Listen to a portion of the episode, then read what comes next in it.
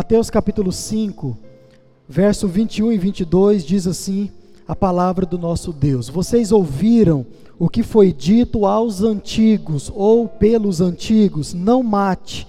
E ainda, quem matar estará sujeito a julgamento.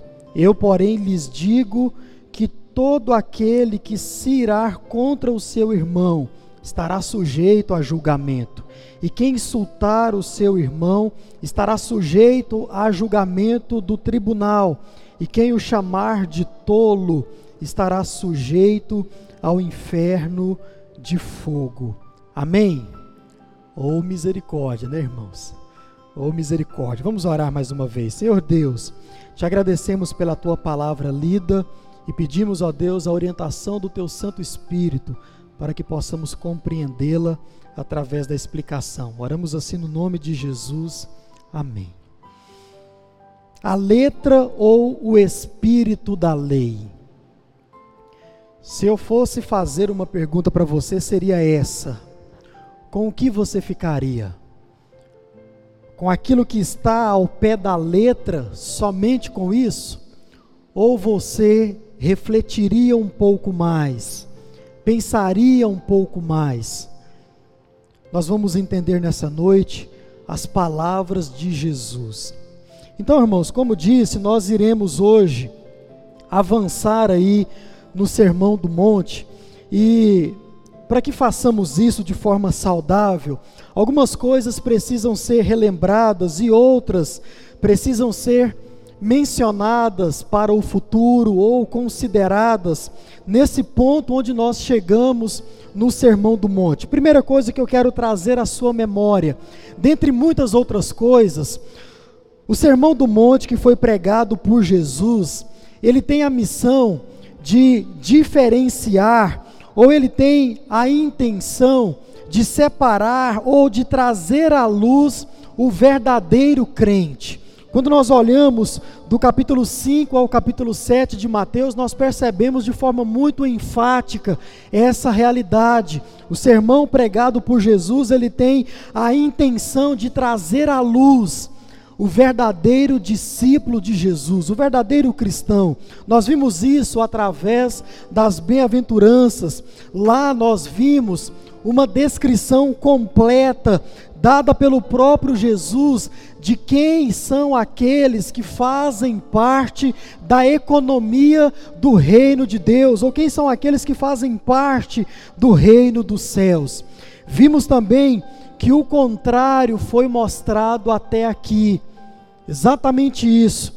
Vimos quem são aqueles que apenas se simpatizam com Jesus de Nazaré. Vimos quem são aqueles que tão somente se simpatizam com o reino dos céus, aqueles que se simpatizam com a igreja de Jesus Cristo.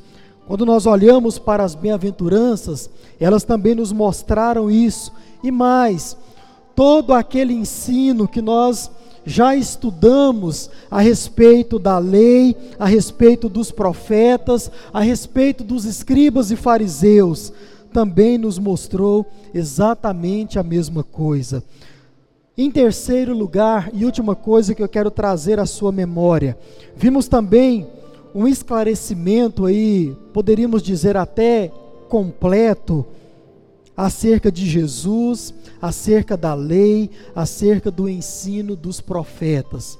Nesse esclarecimento, nós vimos o significado de muitas coisas importantes e termos também na palavra de Deus que servem para nossa caminhada cristã de forma saudável. Vimos acerca do cumprimento da lei e também do cumprimento dos profetas. Nesse estudo acerca desse esclarecimento, nós vimos sobre a importância de termos princípios Vimos a importância de termos alicerces fundos e sólidos para a nossa caminhada saudável na fé cristã. Ou seja, para eu dizer que sou de Jesus Cristo, irmãos, nós precisamos ou temos que entender muitas coisas e nós tivemos o privilégio de ver todas elas. Vimos também qual a essência da nossa fé E no domingo passado, em especial, nós vimos a respeito de um conceito totalmente equivocado de santidade. Quer saber se você exerce uma santidade de forma distorcida, equivocada, e tudo isso poderia ter sido ou pôde ter sido ensinado.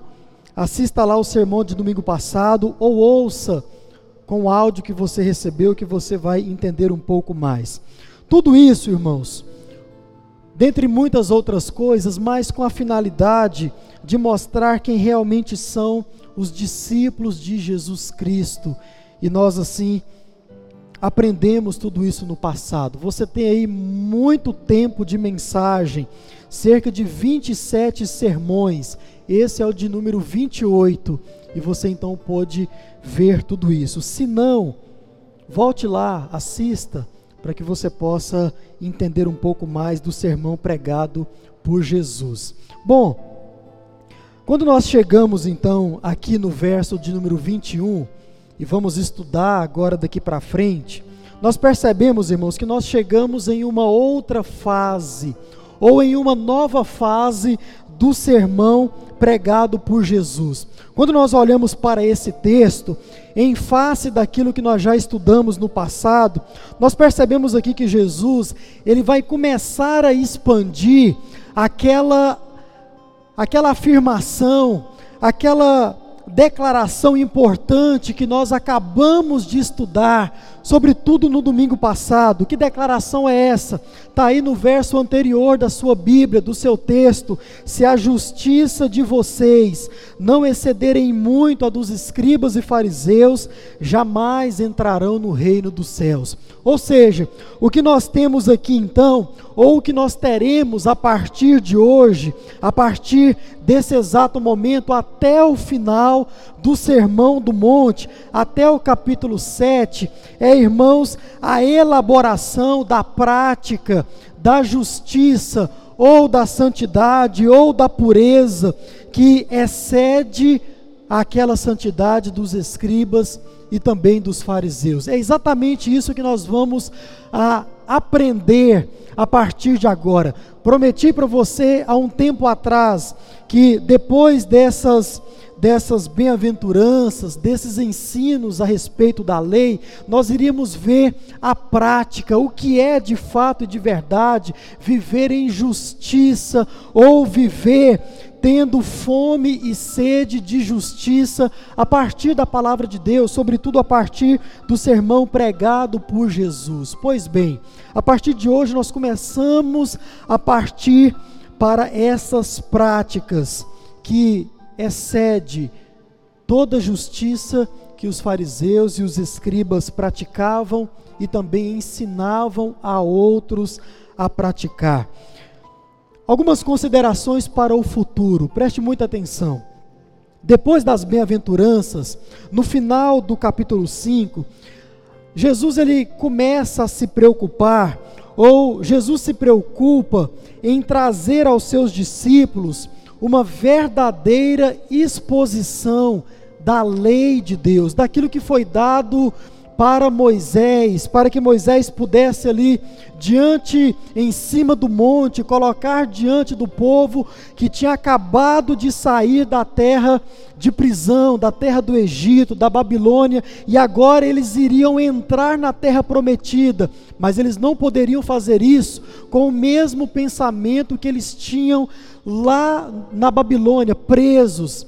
Então, Deus coloca para Moisés as leis e Moisés então ensina ao povo. Abre um parênteses aqui. Disse ontem a alguns irmãos que é desejo meu, depois de terminar essa série, ah, nós a terminaremos no começo do ano que vem, e depois eu quero, estou em dúvida entre duas séries. Pregar para você a carta de Paulo aos Romanos, versículo por versículo, ou então a Gênesis, pegar ali até o capítulo 11, a parte da criação, e trazer para você uma exposição saudável, sadia, a respeito de toda a criação. E se porventura eu escolher a carta de Paulo aos Romanos, quando você olhar para o livro de Gênesis, lembre-se disso aqui. Ali é Moisés ensinando o povo como eles deveriam agir agora dentro da terra prometida.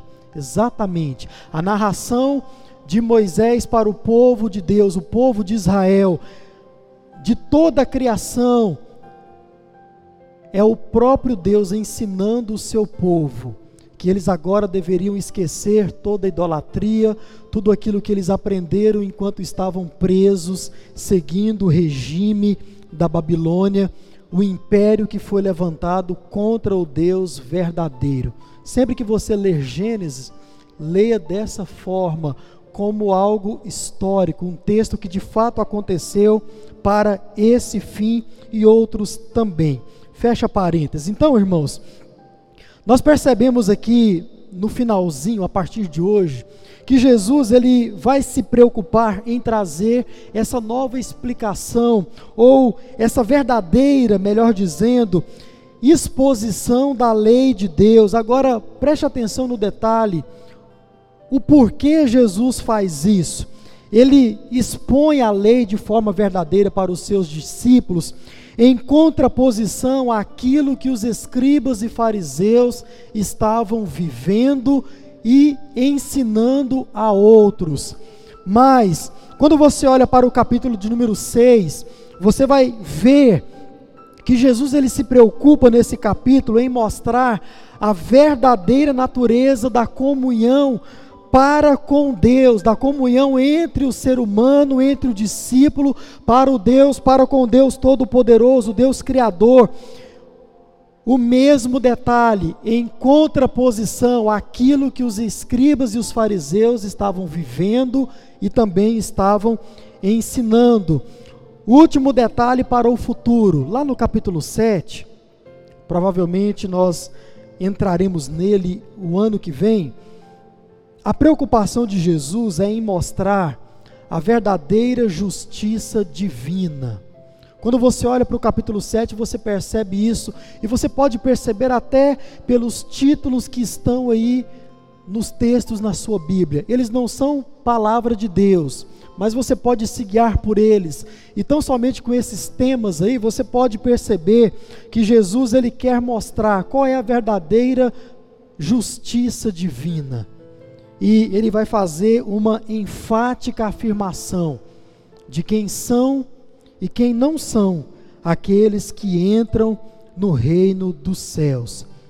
Outro detalhe, o mesmo, aliás, mais uma vez, Jesus vai mostrar isso em contraposição àquilo que os escribas e fariseus estavam vivendo e também ensinando. Quando você olha para todo esse resumo do que vem pela frente, uma coisa, irmãos, que nós já percebemos aqui de início, é que o quão grave, o quão sério é essa questão do ensino equivocado, do ensino errado e também de uma prática errada por causa de um ensino errado. Por que, que eu penso nisso quando eu olho para esse resumo do que vem aí pela frente? Porque quando eu, eu olho para as palavras de Jesus daqui em diante, a respeito das práticas, eu me, eu me pego pensando que Jesus agora, ele está ensinando tudo isso que eu acabei de citar para você, por causa daquilo que os escribas e fariseus já tinham ou estavam ensinando de forma errada. Porque se existe um, um, ensino correto, não há necessidade de uma correção. Você concorda comigo? Se existe algo dando, a, sendo colocado para você de forma correta, saudável, à luz da própria palavra de Deus, não existe motivos para correções. Então, o que nós temos aqui é Jesus corrigindo as práticas, Jesus corrigindo o entendimento para que as práticas, sobretudo dos seus discípulos, o foco aqui é os discípulos de Jesus. Jesus então traz todo esse ensinamento verdadeiro.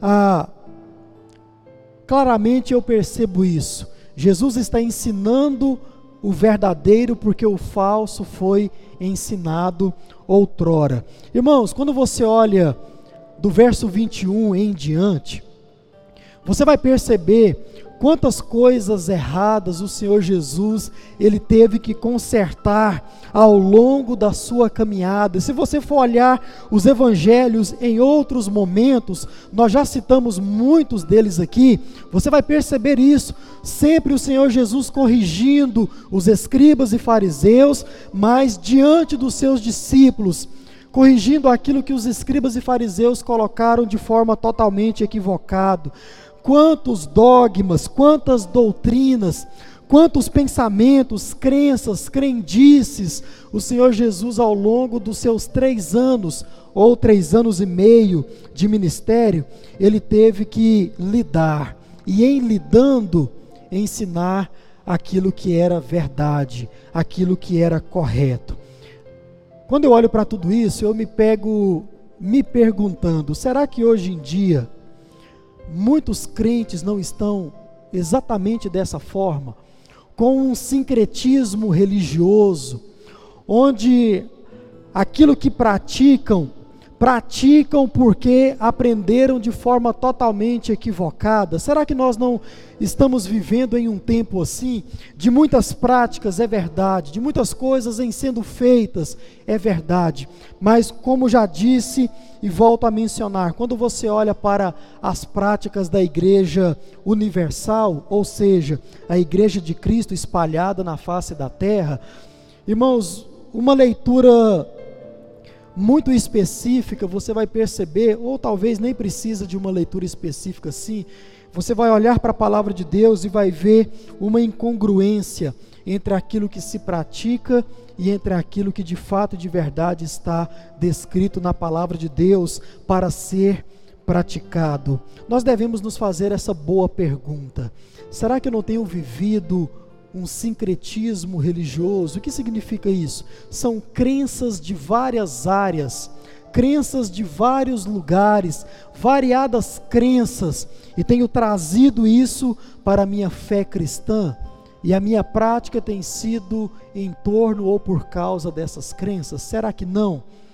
Eu me pergunto isso e eu acredito que nós, como igreja, devemos também nos perguntar.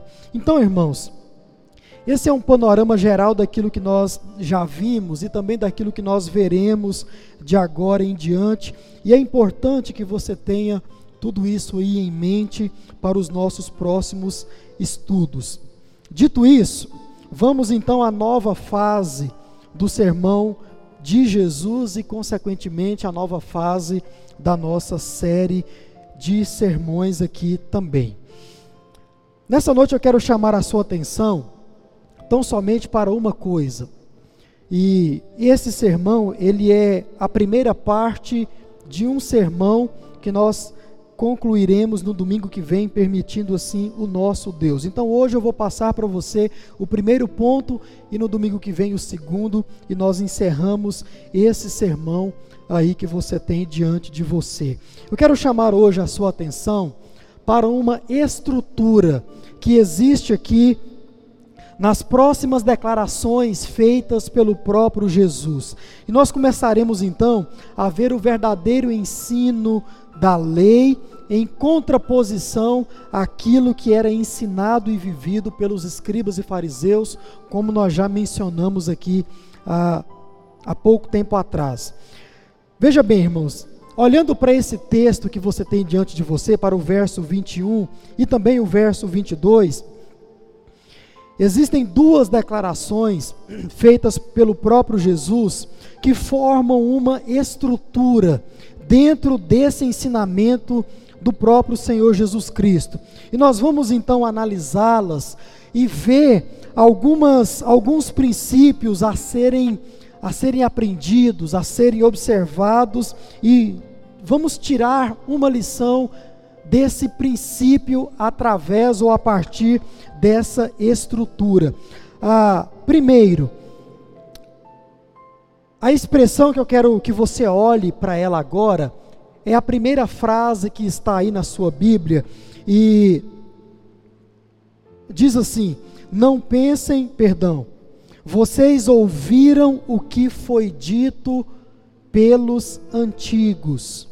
Vocês ouviram o que foi dito pelos antigos.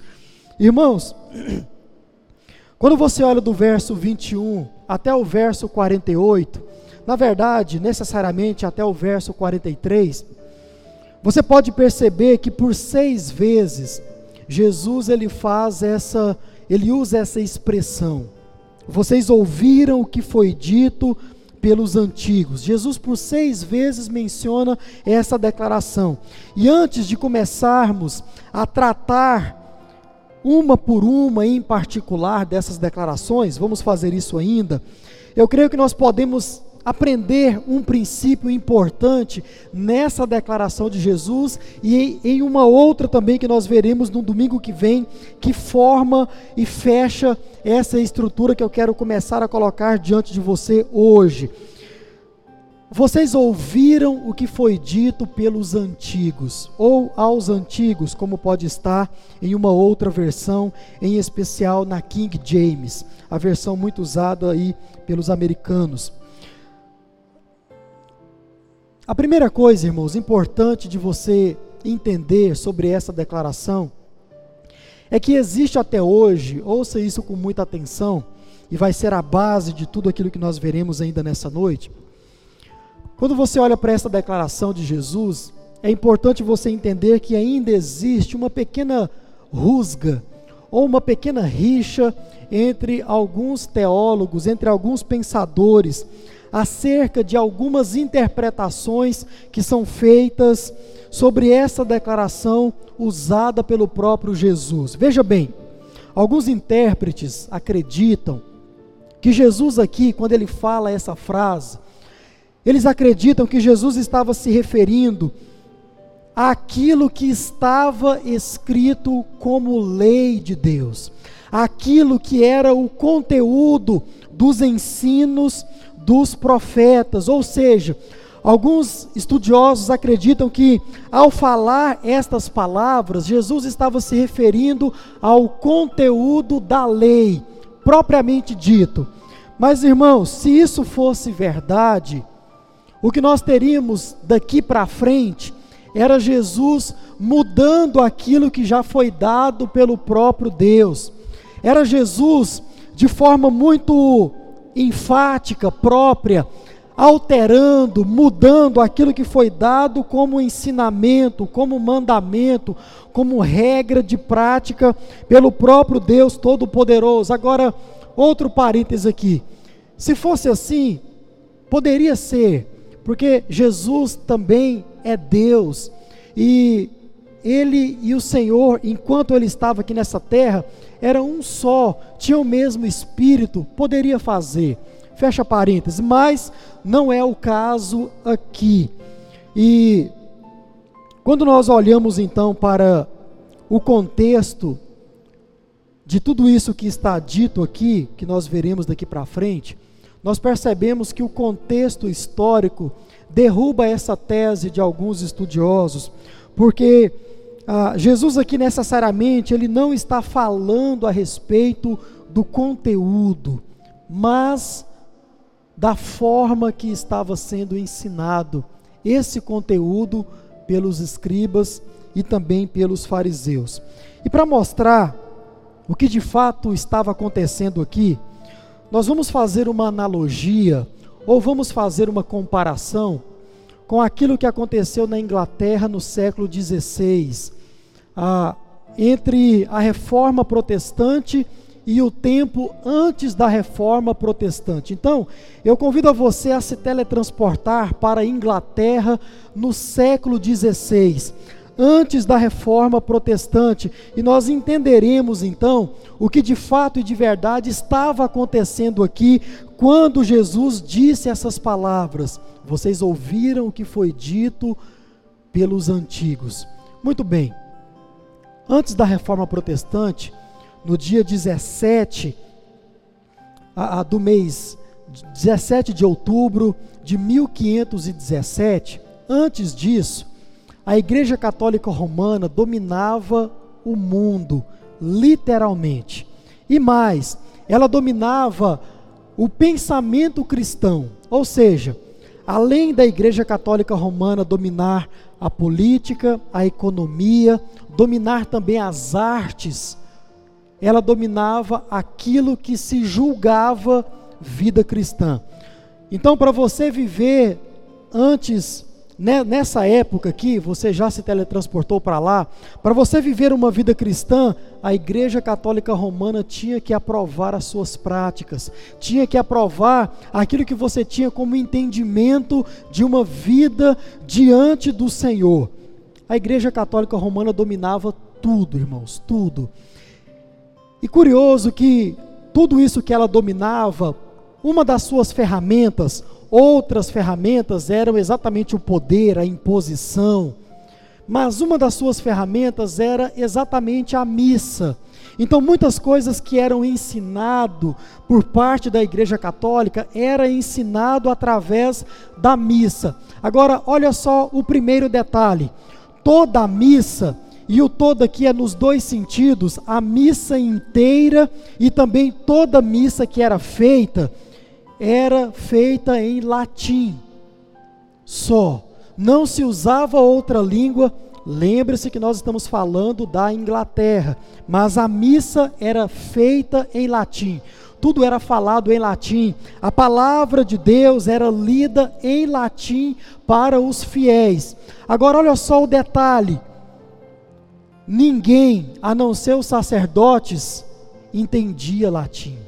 Ninguém sabia falar e também entender, ouvir o latim. Agora eu faço uma pergunta para você: como que em sã consciência isso pode ser concebido a nível de ensino? Ou seja, como que eu posso ensinar você em uma língua que você não entende? Era exatamente isso que acontecia antes da reforma protestante, antes do dia 17 de outubro de 1515 de outubro, dia 31, perdão, de outubro de 1517. Era ensinado por parte da Igreja Católica para os fiéis em uma língua que ninguém entendia. Agora, irmãos, qual é o resultado disso? Qual é o resultado disso? Você já pode imaginar. Ah, quando alguém vinha pedir orientação para a sua vida para um sacerdote da Igreja Católica Romana, esse sacerdote ele usava tão somente das suas intenções para orientar, entre aspas, aquele fiel. Te dou alguns exemplos.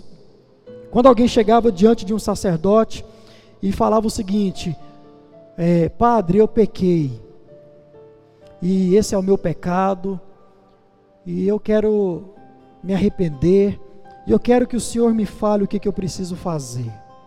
Muito bem, a orientação agora dependia muito da intenção do sacerdote. Pastor, quais intenções tinham na cabeça de um sacerdote nessa época para que ele pudesse orientar um fiel? Te dou um e certamente o mais importante. A construção da Basílica de São Pedro está lá em Roma. Se você for visitar o Estado do Vaticano, você vai pagar uma nota para isso, mas você vai ver lá a Basílica de São Pedro. A Basílica de São Pedro foi construída, ou ela começou a ser construída, em 1506, pouco antes da Reforma Protestante, não é verdade? Qual era a intenção? A Igreja Católica estava passando por uma crise muito grande. E ela então precisava de algo para trazer novamente uma credibilidade aos fiéis. Qual era a credibilidade? A construção da Basílica de São Pedro. E para isso precisa de quê? Dinheiro, certo? Não, precisa de muito dinheiro. Precisava de muito dinheiro. Aí o fiel que ia lá então, pedir lá orientação para o seu pecado, falava o seu pecado e o padre falava o seguinte: olha, você vai rezar tantas Ave Marias, tantos Pai Nossos, e você vai ofertar para a igreja. E você então vai ser perdoado do seu pecado. Tá certo, vou fazer isso. E daqui para frente, o que eu faço? Quando você pecar de novo, volte aqui que eu vou te dar mais orientações e o fiel ia embora, feliz da vida, porque lá na missa ele não entendia absolutamente nada que era ensinado. Então, agora, diante de um sacerdote, ele poderia ter uma orientação. Te dou outro exemplo. Quando alguém a, a, vinha por causa desse mesma questão, construção da Basílica de São Pedro, ao invés do sacerdote ensinar a palavra de Deus que diz que uma mãe precisa evangelizar o seu filho, e o filho também precisa evangelizar a sua mãe, o seu pai, enfim. Em vez do padre, do sacerdote, do padre ensinar exatamente isso, olha, palavra de Deus orienta que você pode alcançar a salvação somente em vida. Você só tem esta vida para buscar ao Senhor de fato e de verdade, depois que você morrer, ou depois que o seu pai morrer, o seu filho morrer, não tem como mais. Detalhe, ele até vai ressuscitar lá na ressurreição dos mortos no Apocalipse. Todos nós vamos ressuscitar, os crentes e os não crentes, mas não mais para o arrependimento, não mais para a salvação. Tão somente uns para a salvação e outros para a condenação eterna. Então, em vez do sacerdote ensinar exatamente isso, que é o que está na palavra de Deus, o que é que acontecia? Era se pegado um gasofilaço como esse e se corria nas ruas da Inglaterra cantando o seguinte: enquanto o dinheiro no fundo do gasofilaço cai, uma alma do purgatório sai. Essa era a canção que era cantada nas ruas da Inglaterra e de vários outros locais também, como orientação. Agora, irmãos, quando nós olhamos para isso, nós podemos imaginar o seguinte: você que já foi iluminado, você que já foi tirado as escamas dos olhos, eu nunca cairia numa conversa dessa. Não é, não, irmão Zé? Nunca. Mas irmão, imagine, você entrava numa missa e não entendia absolutamente nada do que era ensinado. Tudo que falasse para você, você iria fazer. Aliás, estamos tratando da salvação do seu pai que já morreu. Estamos tratando da salvação do seu filho que já morreu, do seu amigo que já morreu, e você que não entende nada da palavra de Deus, tudo que, faz, que falar para você fazer, você vai fazer. Então, o que é que a reforma protestante fez então? Colocou a Bíblia na mão do povo. E mais, na língua do povo. John Wycliffe traduz então a Bíblia Sagrada do latim para o inglês. E agora todos podem ter acesso a verdadeira palavra de Deus, aquilo que de fato e de verdade estão escritos no livro da vida.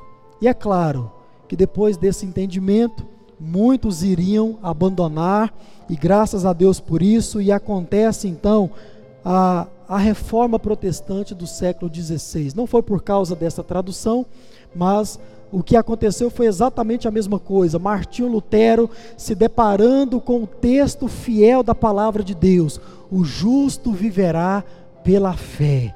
E ele então se não se rebela, mas ele quer trazer esse mesmo entendimento para a Igreja Católica Romana, e nós já trabalhamos sobre isso aqui, e ele então em um dia específico, feriado de todos os santos, onde todo mundo iria à igreja, ele então prega as, 90, as 95 teses ali na porta da capela de Wittenberg, e então dá início ali à reforma protestante, e louvado seja Deus por isso.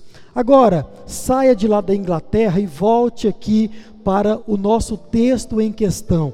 Quando nós olhamos então para o tempo na Palestina, onde Jesus disse esta expressão que nós estamos trabalhando aqui, o tempo em questão, irmãos, você deve entender que era exatamente a mesma coisa que se passava aqui entre o tempo de Jesus, a lei e o tempo dos escribas e fariseus. Veja bem, durante o cativeiro do povo de Deus na Babilônia, no Egito, eles passaram lá 70 anos, 70 longos anos o povo esqueceu da sua língua original, que era o hebraico.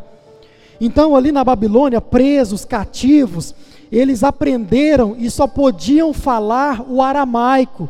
Agora, veja bem o detalhe: depois de 70 anos, quando esse povo volta então para sua terra natal, para a Palestina, eles não mais conseguem ler as leis na sua língua natal, porque eles não entendem mais nada. E você pode imaginar o que acontece durante 70 anos. Muitas pessoas morrem, outras nascem. Aquelas que nascem já nascem falando a língua onde estão. Então, quando esse povo todo volta para a sua terra original, eles não têm mais a sua língua natal no, dentro de si. Por isso, eles não conseguem mais olhar para as tábuas ou para os escritos e ver o que de fato e de verdade estava na palavra de Deus, como mandamento de Deus, como lei de Deus. Então, o que acontecia com esse povo? Eles estavam nas mãos ou eram reféns das interpretações e das intenções dos escribas e dos fariseus. Agora, você, meu irmão, já viu aqui, essencialmente no domingo passado, como era ou qual era a santidade desses homens, como eles viviam as suas vidas diante de Deus e diziam que viviam assim por causa da lei de Deus.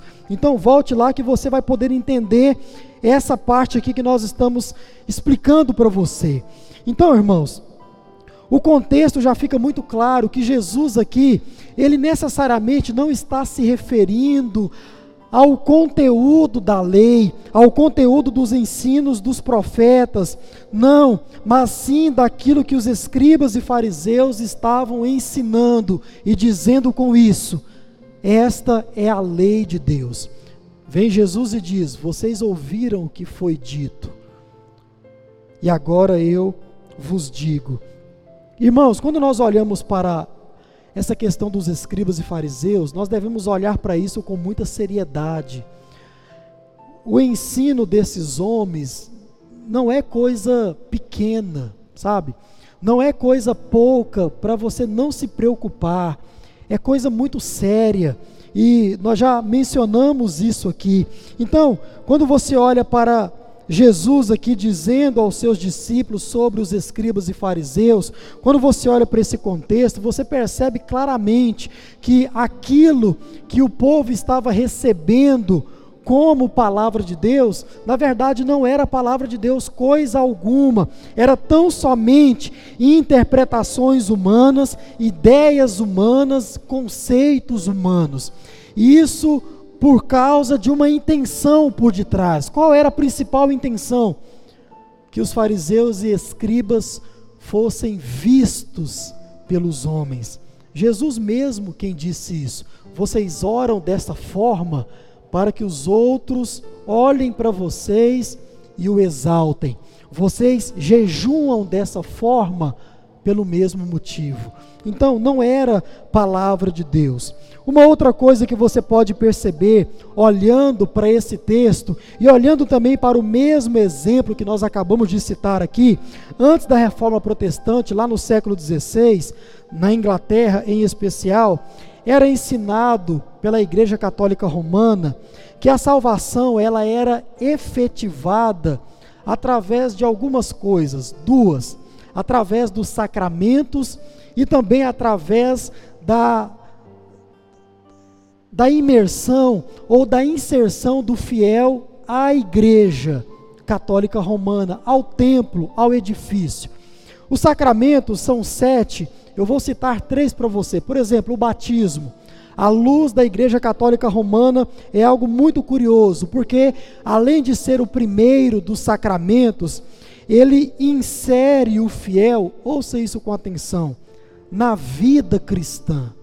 Ele insere o fiel na vida cristã. Ou seja, quando você olha para esse ensinamento, você tem o claro entendimento de que antes do batismo, você não tem compromisso nenhum com a fé cristã. Você não tem compromisso nenhum com o Deus que você diz servir. Somente depois do batismo Primeiro sacramento. Diz mais, por ele, e olha só que coisa interessante, quando alguém a, a, queria se batizar e dizia assim: sacerdote, eu quero me batizar. Com esse ato, ele estava mostrando que desejava a salvação. O batismo é para isso, à luz da Igreja Católica Romana, ortodoxa. Eu quero ser salvo. Aí então, como você olha para a palavra de Deus e me explica aquele ladrão lá na cruz, que não teve a oportunidade de participar do batismo, então ele não desejou a salvação, então ele não foi para o céu, então ele não foi ingressado à vida diante de Deus, sobretudo à vida eterna. E diz mais que por ele, pelo batismo, nós somos libertos dos pecados entregues à paternidade de Deus. Antes do batismo, não, só depois do batismo. E depois dele que nós somos unidos a Jesus. Me explica o ladrão na cruz, à luz desse entendimento. Não tem como. Ou você tira esse entendimento da sua mente, ou então você rasga o ladrão na cruz da Bíblia Sagrada. Eucaristia. A Eucaristia representa a fonte de todo culto e também de toda a vida cristã. Eucaristia é necessariamente o momento da ceia ou da Santa Ceia, no caso da Igreja Católica Romana. E olha só que coisa interessante, ela é aquilo que te ingressa em uma vida cristã. Já ficou confuso? Ou é o batismo ou é a ceia que faz isso? Eu prefiro crer que é a conversão que faz isso. E ela antecede batismo e antecede ceia. Mas esse é o ensinamento. Olha só, na celebração da Eucaristia ou da ceia, o corpo de Cristo ou o Cristo presente sob as especiarias ou sobre os elementos do pão e vinho, pelo ministério do sacerdote, oferece-se a Deus, ou seja, oferece o próprio Cristo a Deus e também esse Cristo se dá como alimento espiritual para os fiéis. Agora, outras coisas para se considerar. O que é alimento espiritual? É o pão e o vinho que você participa aqui uma vez no mês, ou a palavra que você recebe semanalmente, diariamente, através da leitura da Bíblia Sagrada. Eucaristia, penitência. No sacramento da penitência, os fiéis confessam os seus pecados, ouça o detalhe, como você já viu, ao sacerdote, devendo estar intencionalmente pendendo para o arrependimento e intencionados a se corrigirem mediante a absorvição que lhes é dada. Agora, olha só que coisa interessante. Nessa penitência, olha só, é pela confissão individual ao sacerdote e pela absorvição dada pelo próprio sacerdote que o fiel ele recebe o perdão pelos seus pecados. Então me explica, quando a palavra de Deus ela diz que se confessardes os seus pecados, ele é fiel e justo para te perdoar. Ele quem? Deus, Jesus Cristo. Irmãos, então, são sete, você tem aí a unção de enfermos, você tem aí a confirmação, você tem o matrimônio, o casamento, como tudo isso sacramento, tudo ensinado pela Igreja Católica Romana como lei, como palavra de Deus. Mas, irmãos, quando nós olhamos a, a, a luz das palavras de Jesus, nós entendemos que não é bem assim que as coisas funcionam. Então, irmãos, você percebe que ao longo dos anos, ao longo da história da igreja, o puro e verdadeiro evangelho de Cristo, ele vem sido cada vez mais distorcido, ele vem sido cada vez mais ensinado de forma totalmente errada. Existe um livro que se chama O Evangelho que Paulo jamais pregaria.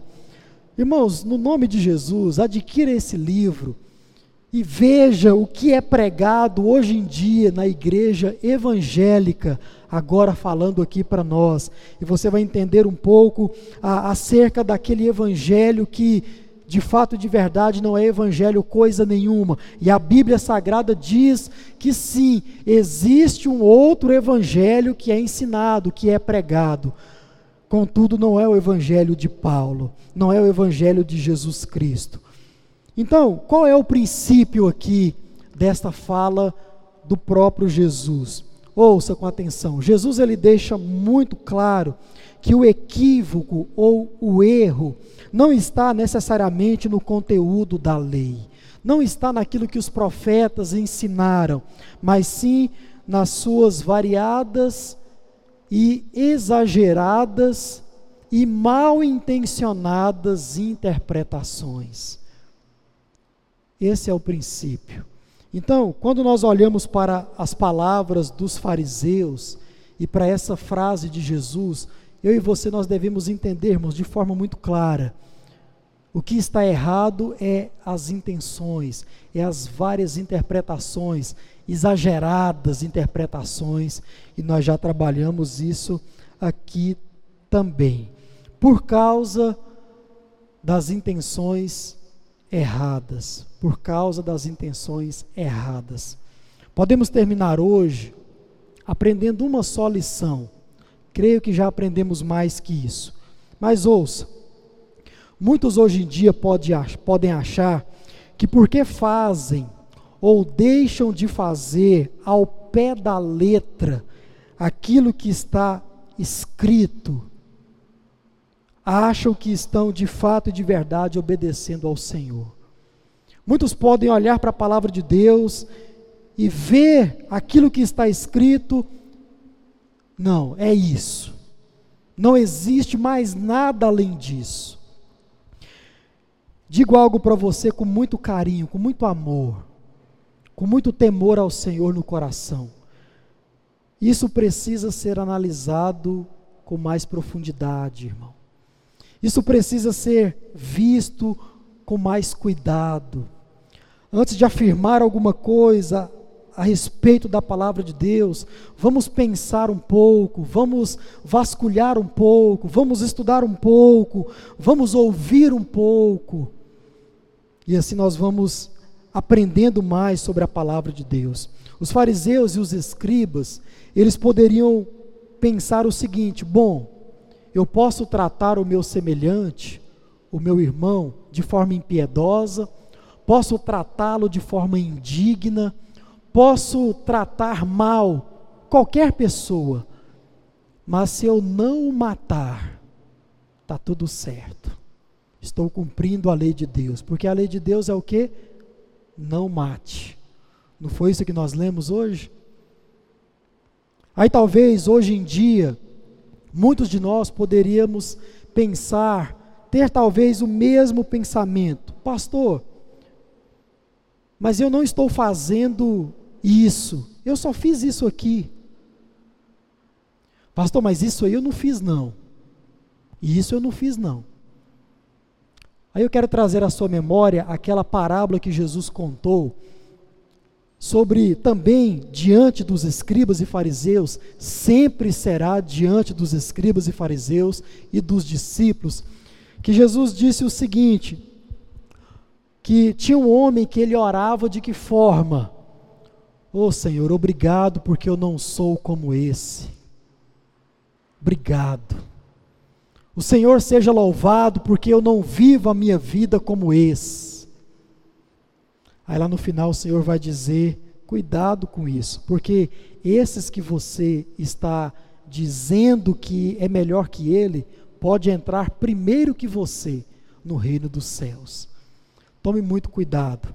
Então, talvez para nós que pensamos assim, ou para muitos que pensam assim, eu quero encerrar com uma frase do pastor Neil Barreto, que diz o seguinte: abre aspas.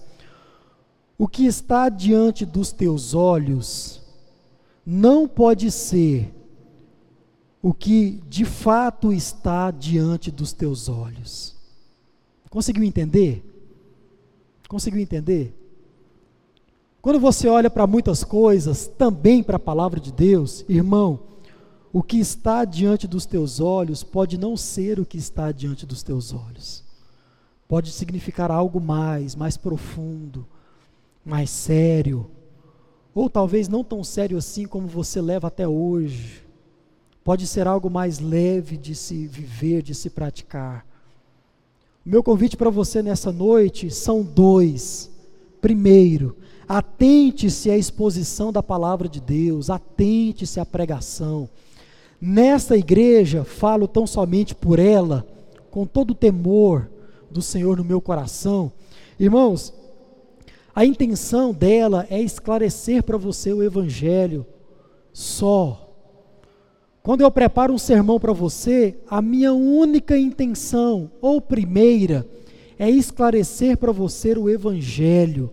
Para você que é crente em Jesus, para que a sua fé seja cada dia mais fortalecida, para que a sua fé seja cada dia mais alicerçada naquilo que a palavra de Deus ensina, para que você possa ser consolado, confrontado com a palavra de Deus. Essa é a intenção para você que é crente. Para você que não é crente, é para que você possa conhecer o poder transformador da palavra de Deus e ser também confrontado por ela e ver a sua realidade de pecador e receber Cristo no seu coração. É só.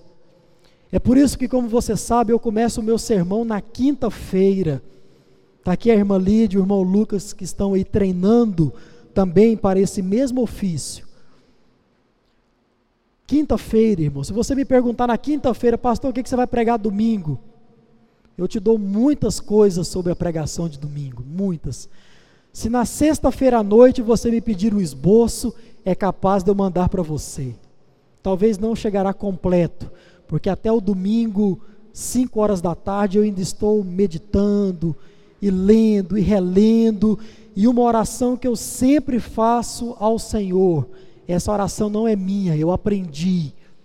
Mesmo assim eu a faço. Senhor, nunca permita que eu suba nesse púlpito sem ter uma palavra de Deus, do Senhor, para a vida desta igreja. Nunca permita.